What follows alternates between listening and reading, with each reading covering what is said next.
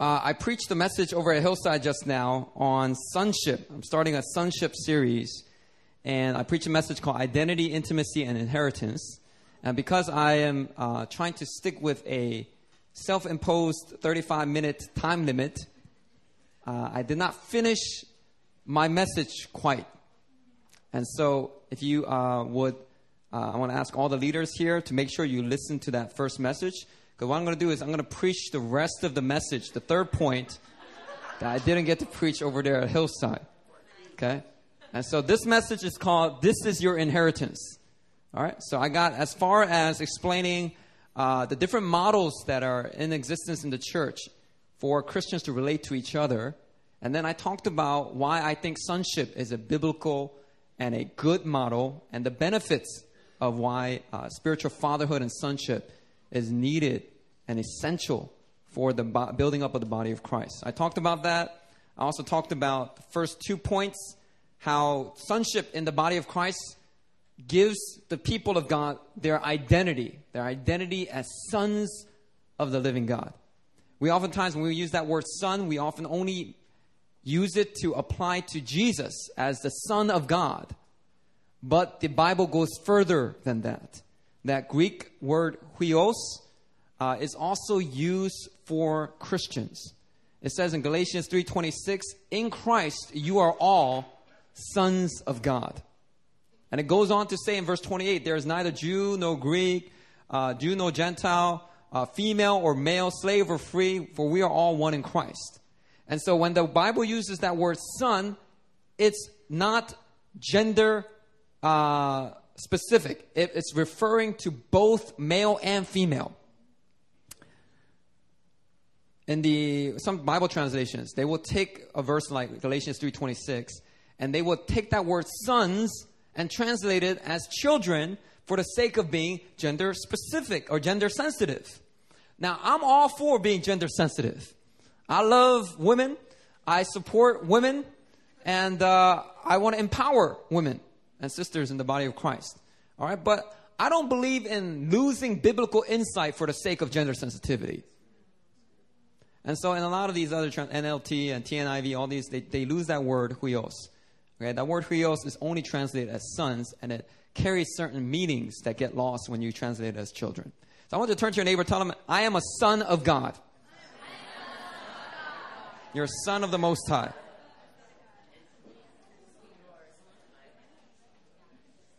Romans 8:14 says those who are led by the spirit of God are sons of God.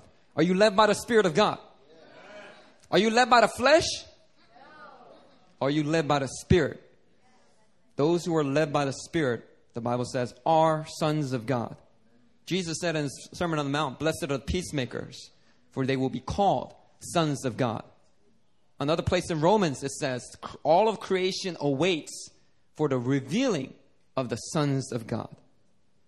The animals, the chickens, the trees, the flowers of the field, they're, all of creation is eagerly awaiting for the sons of God to take their place and be revealed.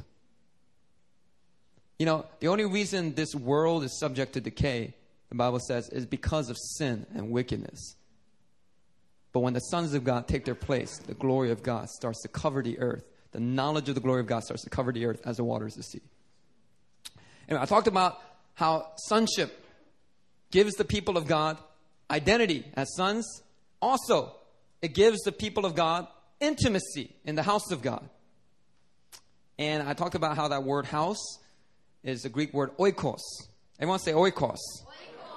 And that word oikos can have a couple meanings. One is a physical house, and, and that word is used all throughout the New Testament to talk about uh, send greetings to the house of Priscilla or the house of Aquila, you know, uh, to talking about somebody's physical house or somebody, it can also have the meaning of someone's family to the house of such and such person, the house of Chris Mitchell. That could mean both physical house and a family. Okay? And in First Peter, it talks about how the church is a spiritual house made up of living stones. You know, each and every one of you, God doesn't want you to be a stone out and isolated by yourself. He wants you to be part of a local church where you are a part of a greater and bigger house, a family, a community. It is a house, an, an oikos, a spiritual oikos that is built up of living stones.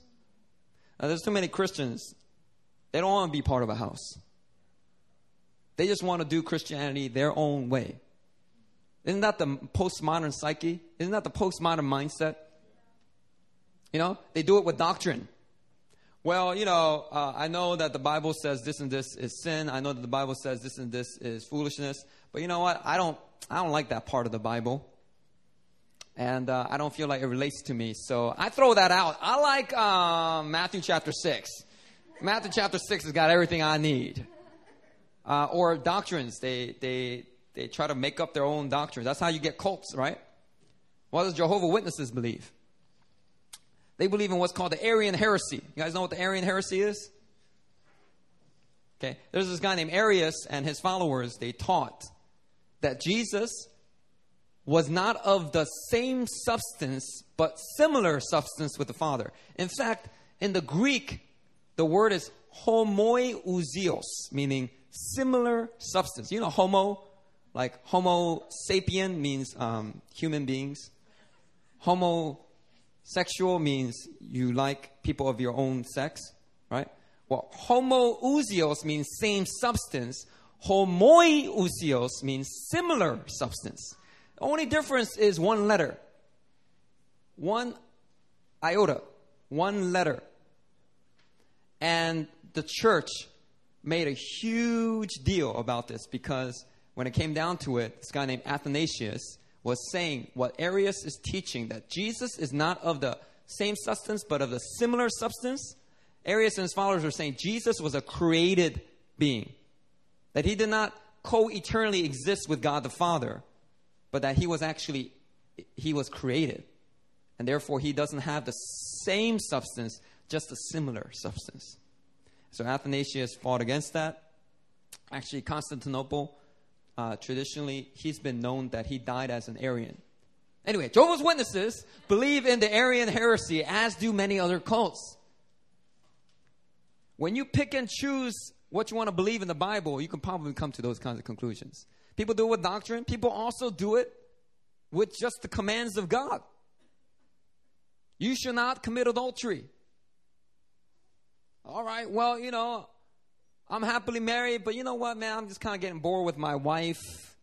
And, you know, I, this girl at my workplace, she's really hot, and uh, she's kind of, you know, she likes me back. And, you know, what's wrong with me just going out a few times with them? Well, the Bible says, do not commit adultery. Well, you know, you know, I like to pick and choose which commands of God that apply to me.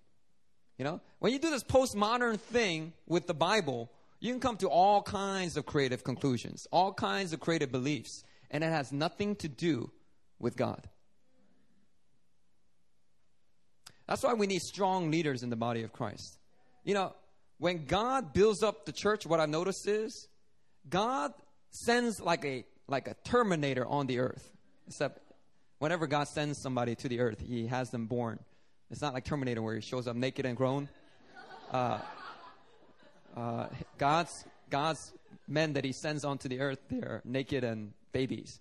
Uh, anyway, Jesus also he was uh, he was incarnate. Anyway, uh, God sends people onto the earth with a very strong gifting.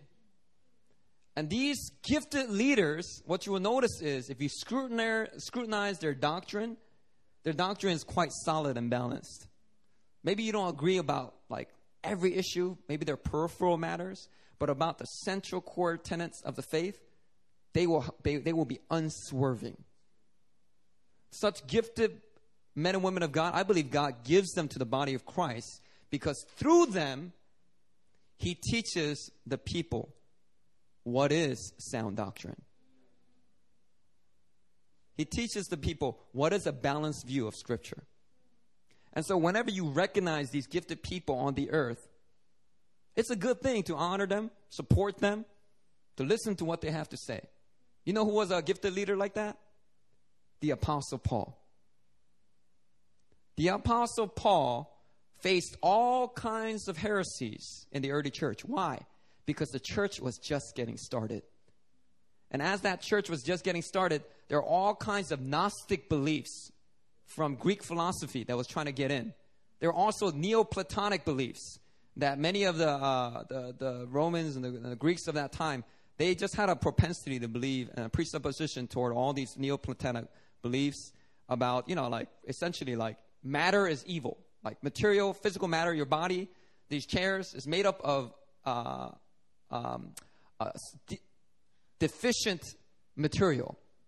So they believe that God did not create the world ex nihilo out of nothing, but God created the world with pre-existent matter. And that matter was essentially deficient. And that's why we have wickedness and sin on the earth. That's their, that's their kind of philosophy. It got into some of the Christian theologians but most of the, the Christian theologians, the patristic fathers, were able to debunk that. Were able to teach things like ex nihilo. Right? When we see in this, when we see in Genesis, does it mention some kind of pre-existent matter?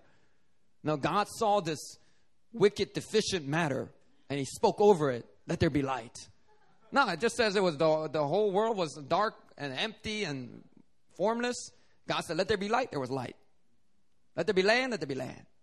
Let there be oceans and seas and animals, and, and there they were, just out of nothing. Although when he created us, he used dirt. So, uh, anyway, I, I, don't know. I didn't think about that. Anyway, um, God gives gifted men to the body of Christ so that the body of Christ can be free from all kinds of false heresies, false doctrines, free from um, false heresies. All right, that's good. All right. So today, uh, here, I'm going to talk about inheritance, the third part of my message. And this is what I'm going to do. Mary here is taking, uh, she's keeping time for me today, and this is what I've been doing at Hillside. Uh, when Mary hits 35 minutes, she's going to hold up her card way over her head, and when you see that card go up, everyone's going to clap. Okay, y- y'all want to practice? One, two, three, clap. Right. Okay. So when you clap, I will. It will force me to close up. Okay. Especially we have a leadership banquet today, so I can't go overtime. So you're doing me a favor. Okay. If I look angry, I'm not angry. All right. You are. You have my blessing to clap and stop me.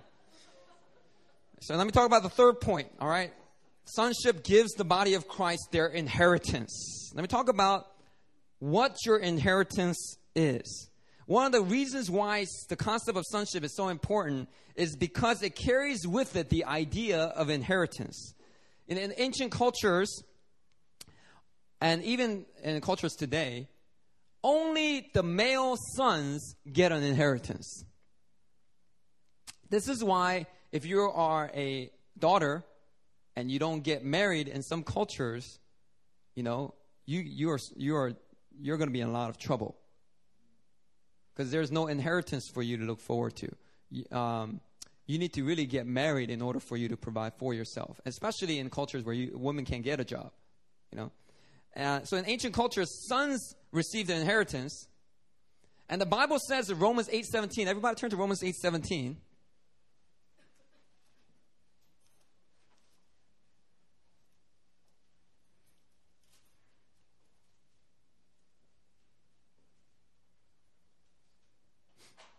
Romans 8 17.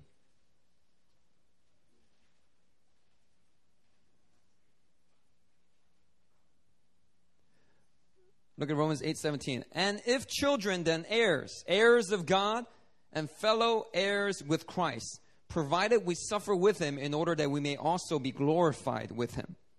The Bible says that we are children of God. Now, by the way, it's using the word children here but earlier, rewind a couple verses, and it's talking about the concept of sonship. So, anyway, um, yeah, sonship. It's very important. You have received the spirit of adoption as sons. Another translation, NIV, says, You have received the spirit of sonship. By him you cry, Abba, Father. Anyway, let me focus on verse 17. You are heirs of God, and another translation says, co heirs with Christ. Say, heirs of God. God. Co heirs with Christ. If you are an heir to a very expensive estate, what is your if your if your daddy owns 20 million dollars worth of property outside the suburbs of London. Now, uh, land in London is very very expensive. You think expensive in Seoul, try going living in London. Uh, London's no joke. I mean, them buildings have been up for a long time, and they built them nice and strong. I mean, got buildings old as like 250 years, and they're still up, and they look beautiful. Because back in the day, I don't know, they had a lot more money for some reason. I don't, I don't know. They build buildings. Uh, you see buildings now, even this building, you know, it's all raggedy, and they're using all these cheap materials, and you just kind of barely get the building up. But back in the day, man, they had a lot of money. Anyway, people, people, a lot of people in the UK, they have a lot of money. Right? Some people. if your daddy had twenty million dollars of real estate, and you come of age, what is your inheritance going to be? If your dad loves you and likes you, most likely your dad is going to give you that $20 million estate. Even if you're playing Nintendo and bumming around, you got no job, even if you're sitting on their butt, if your father chooses to give you that inheritance, you got $20 million. That's called an inheritance. You get something you didn't earn. Now, in Asian culture, we don't um, have a strong concept of inheritance. We feel like we need to earn everything we get. You know what I mean? Uh, our parents, our, our Korean American parents, they have their stories. You know, do you know what I went through when you when we came here to America? Do you know what I sacrificed? Do you know how many hours or, or a day I had to work to make sure that you have clothes on your back and food on the table? I mean, I mean, they have this concept of like you got to earn everything you get. And in fact, uh, if you ever try to tip some cabbies here in Korea, they won't take it. Then why are you giving me that money? First, they don't have a concept of tip here. But second, it's a shameful thing in Korean culture to, to take something that you didn't earn. That's why the beggars you see on the streets of Seoul, a lot of times they're having their head down. You ever see a beggar looking up at you in Korea? You'll never see that. You will never see that. In America, you will. They're like, hey, you got a little more? like, come on. You know, America, man, you got some bold beggars. But in Korea, they won't even look at you. It's a shameful thing to take something that's not, that you haven't earned. The concept of grace, the concept of gifts, the concept of inheritance, um, there's not a big paradigm, not a big grit to embrace that in the Korean culture. But in kingdom culture, in biblical concepts, grace is huge. Getting something you did not deserve, unmerited favor. That's all very normal in the in throughout the, the entire Bible. So the concept of inheritance is tied very closely to sonship. So you have sonship, you're talking about inheritance. That's why the Bible says you are heirs of God and co heirs with Christ. Now, when it says you are heirs of God, does that necessarily mean money? Because when we think of inheritance, we think of real estate, we think of property, we think of money. My answer will be it could involve money, but not necessarily.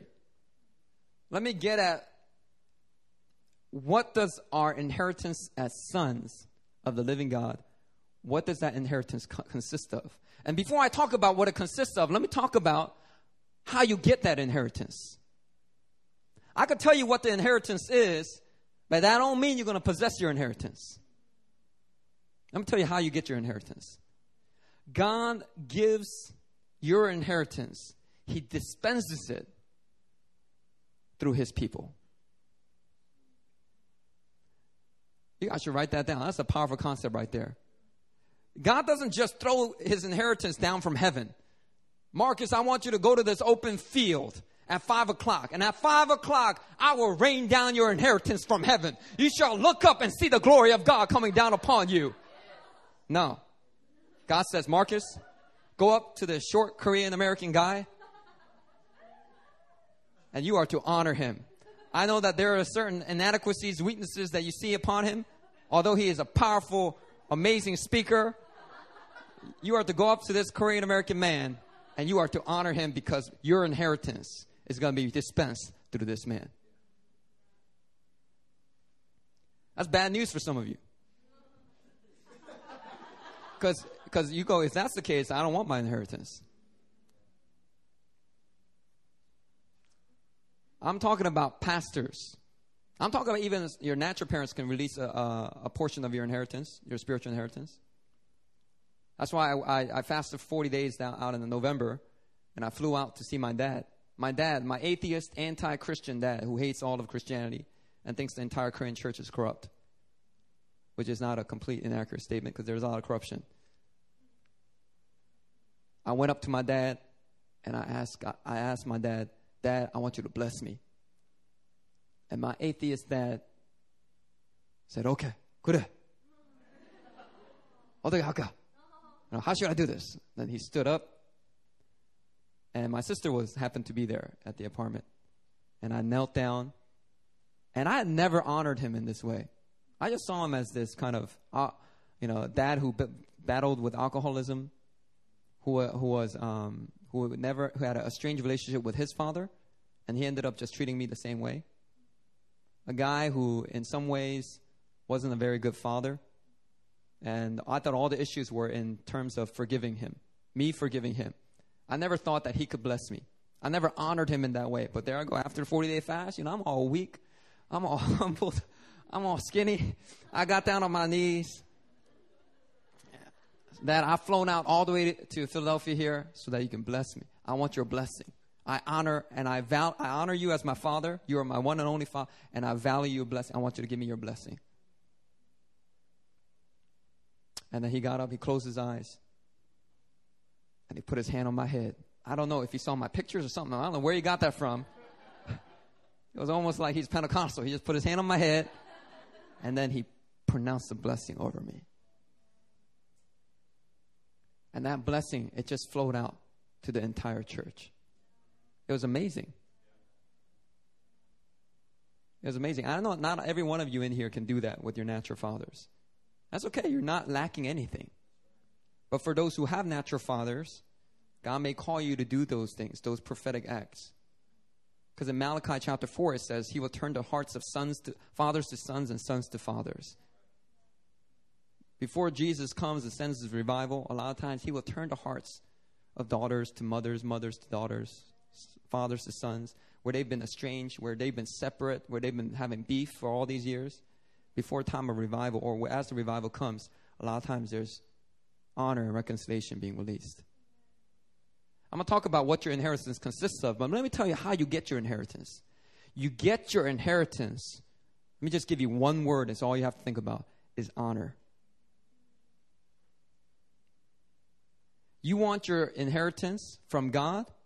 Well, you got to honor the men of God that God places in your life you got to honor the father figures that he places in your life.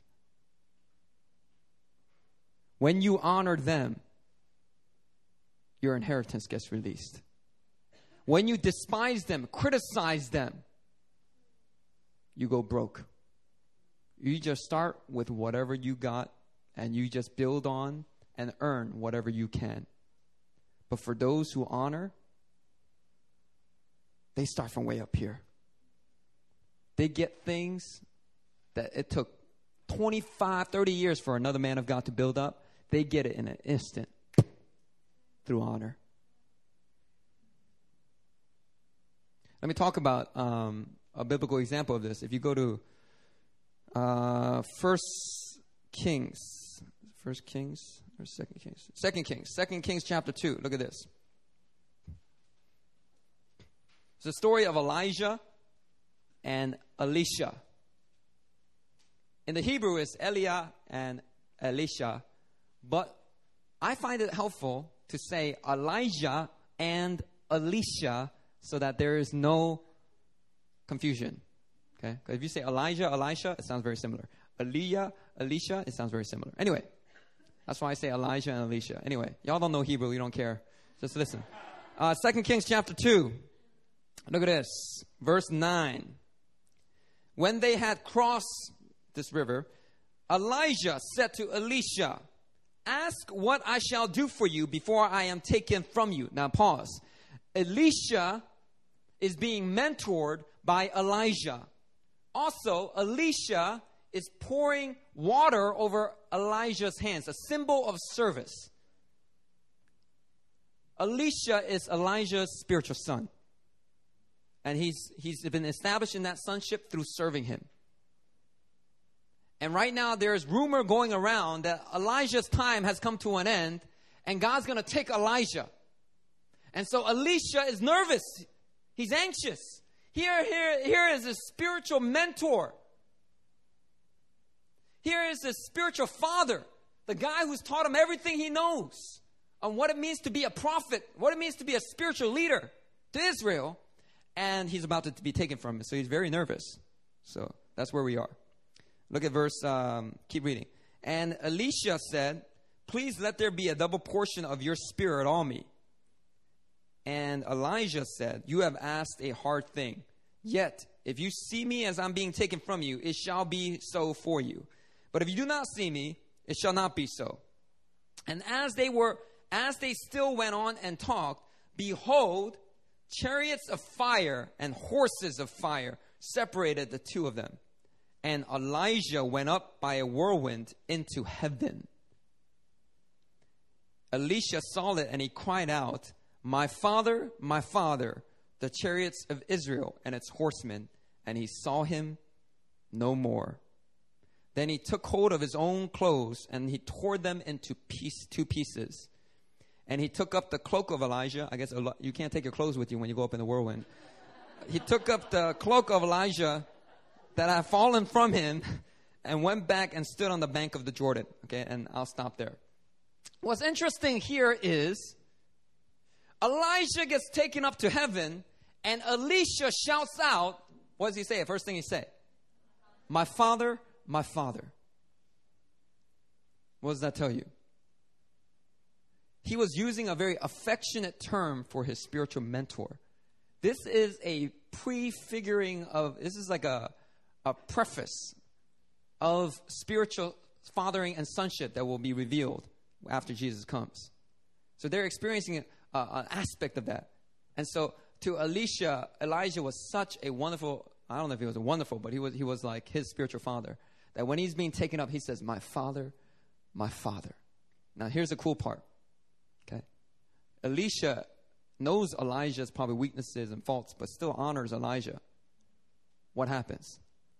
Right? He's like, Well, if you're going to be taken up, I want a double portion of what you got. In other words, I want what I have not earned. I want that which you are carrying, I want to carry it. And not only do I want to carry it, I want a double portion of it. What a bold thing to do. So Elijah's like, man, you you a bold little boy. I don't know. That's a hard thing. But if you see me as I'm taking up, it'll be done for you. If not, no, no deal. Right? What happens? He sees Elijah being taken up. And so this mantle falls. There's probably this physical cloak or something, right? And he takes it and he strikes the river, and the river splits. In fact, if you read the rest of uh, Second Kings, Elijah goes on to do double. Let me say double. Double of, I didn't actually, uh, I said let me say it, but anyway, you can say it too. Uh, double of all the miracles that Elijah did in his lifetime there is a that is a Old Testament picture of spiritual fatherhood, sonship, and inheritance. Elisha did double. He didn't work even nearly as hard, probably, as Elijah, didn't go through nearly as much suffering as Elijah, but he was able to do double. That's pretty amazing. You know, some people say, well, he only raised one person from the dead. Elijah raised one person dead. Elisha only raised one person dead. Right? Most people don't know the other story. After Elisha died, uh, these raiders, these robbers, they took th- this guy's dead body and they hid him in a cave. It happened to be the cave where Elisha's bones were in. And when that dead body touched Elisha's bones, the dead body came to life. Come on now. So he raised two dead people, all right? The double everything Elijah did. How do you get your inheritance? You get your inheritance by honoring your spiritual father, by honoring the leaders God places in your life, you get your inheritance through the church, through the people of God.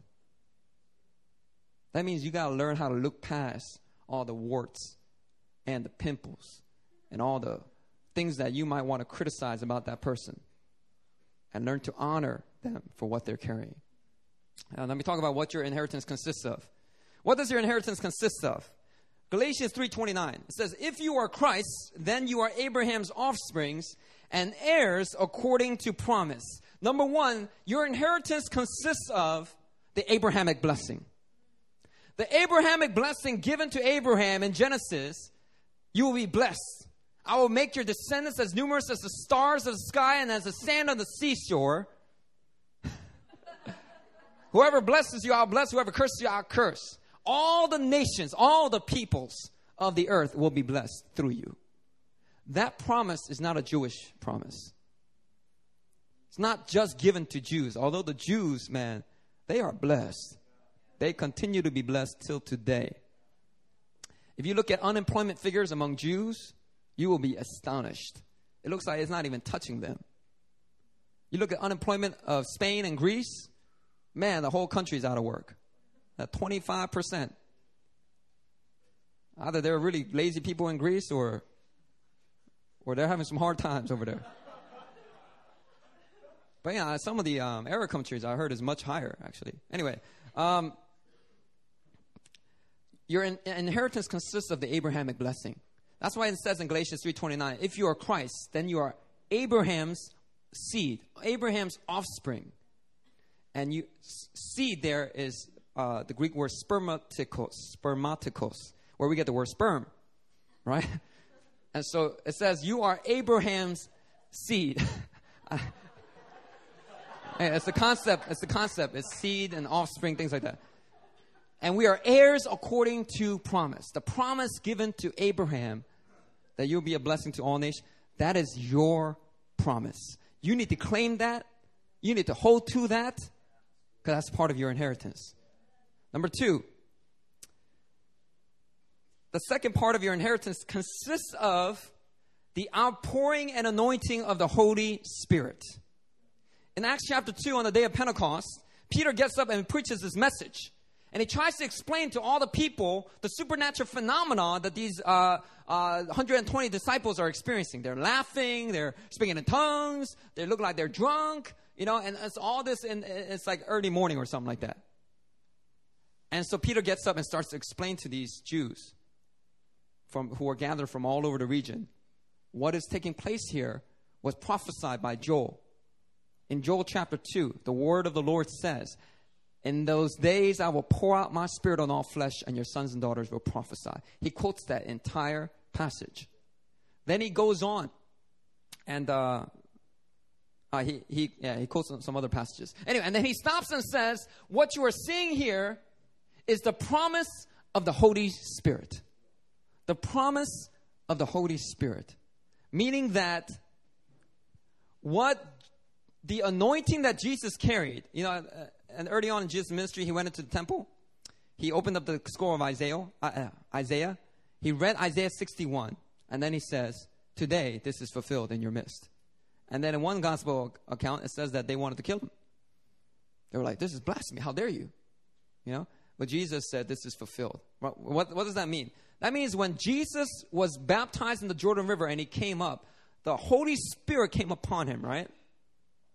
When the Holy Spirit came upon him, that's when Isaiah 61 began to be fulfilled.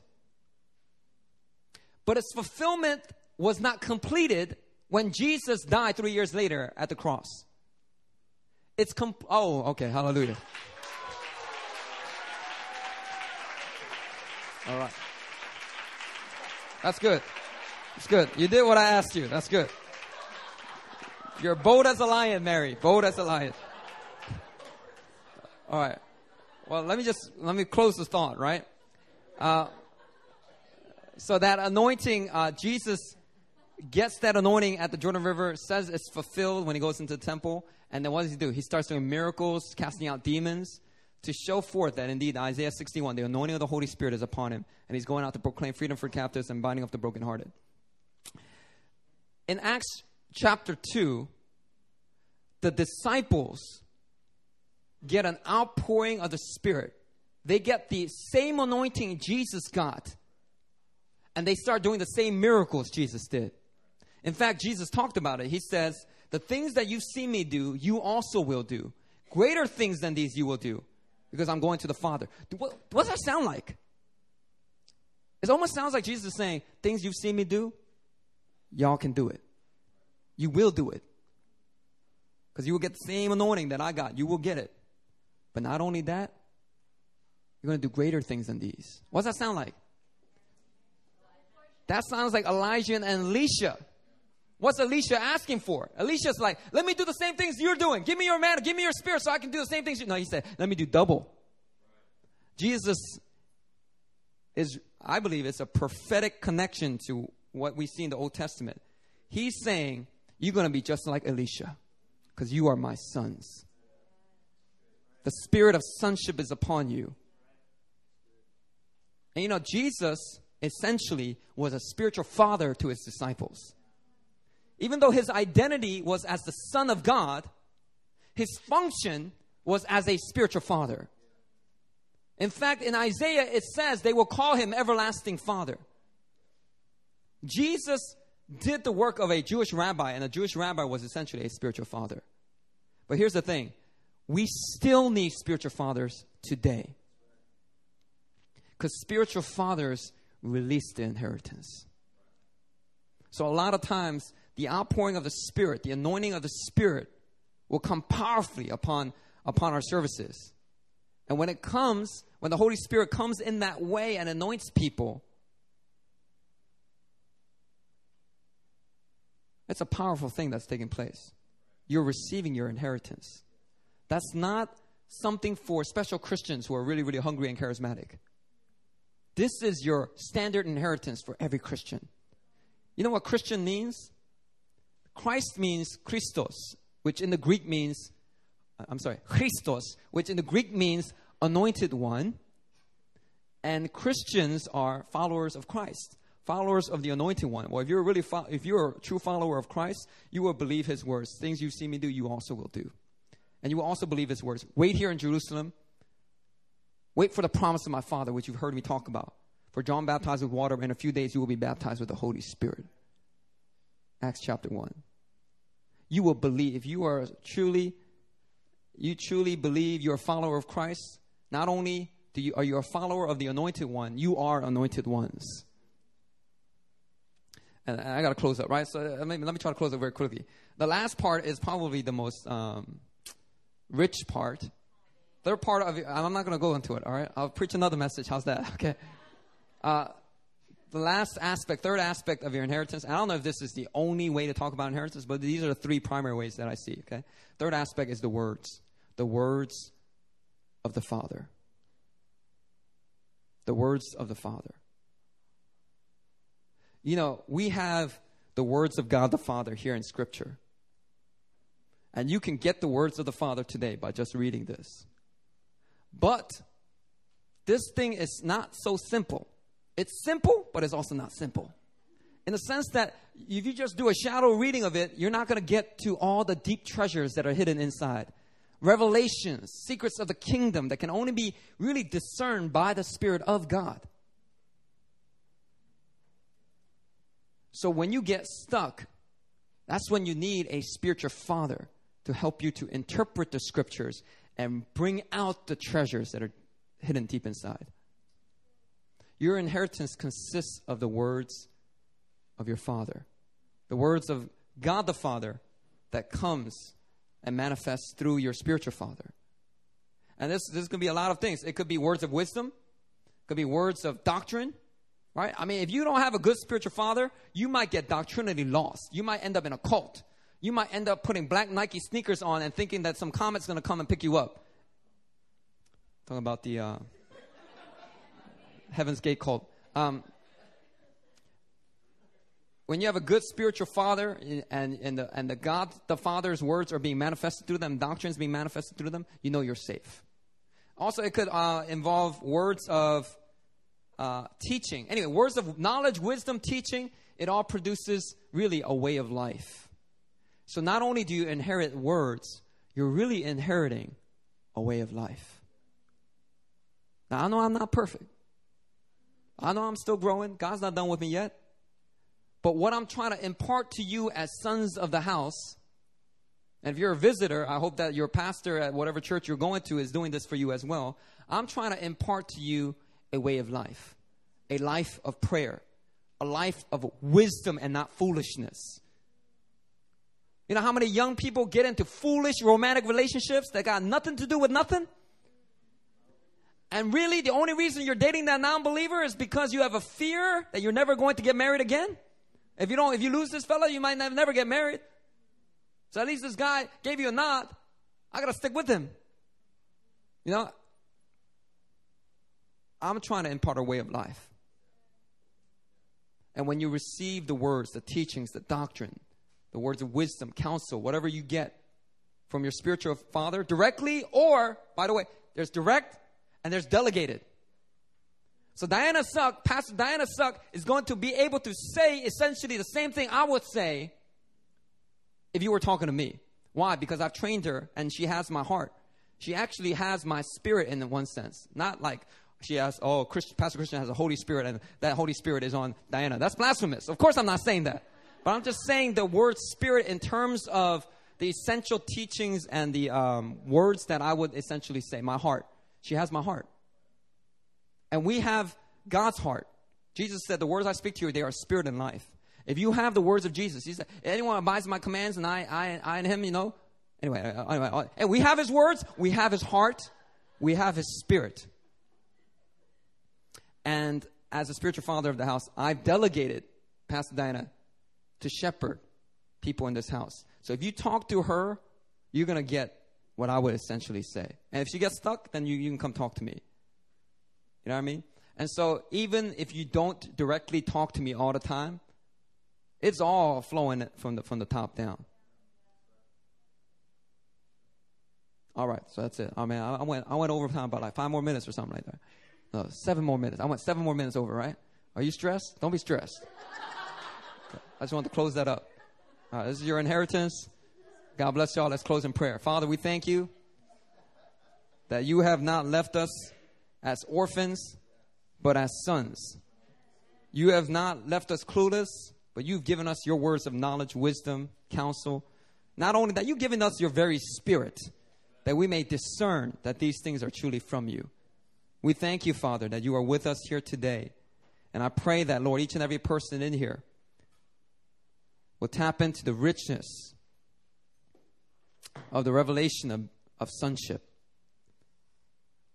That they won't go from place to place, they won't go from doctrine to doctrine, but they will be established and rooted firmly in sound doctrine, in the love of Christ, filled with the Spirit of God.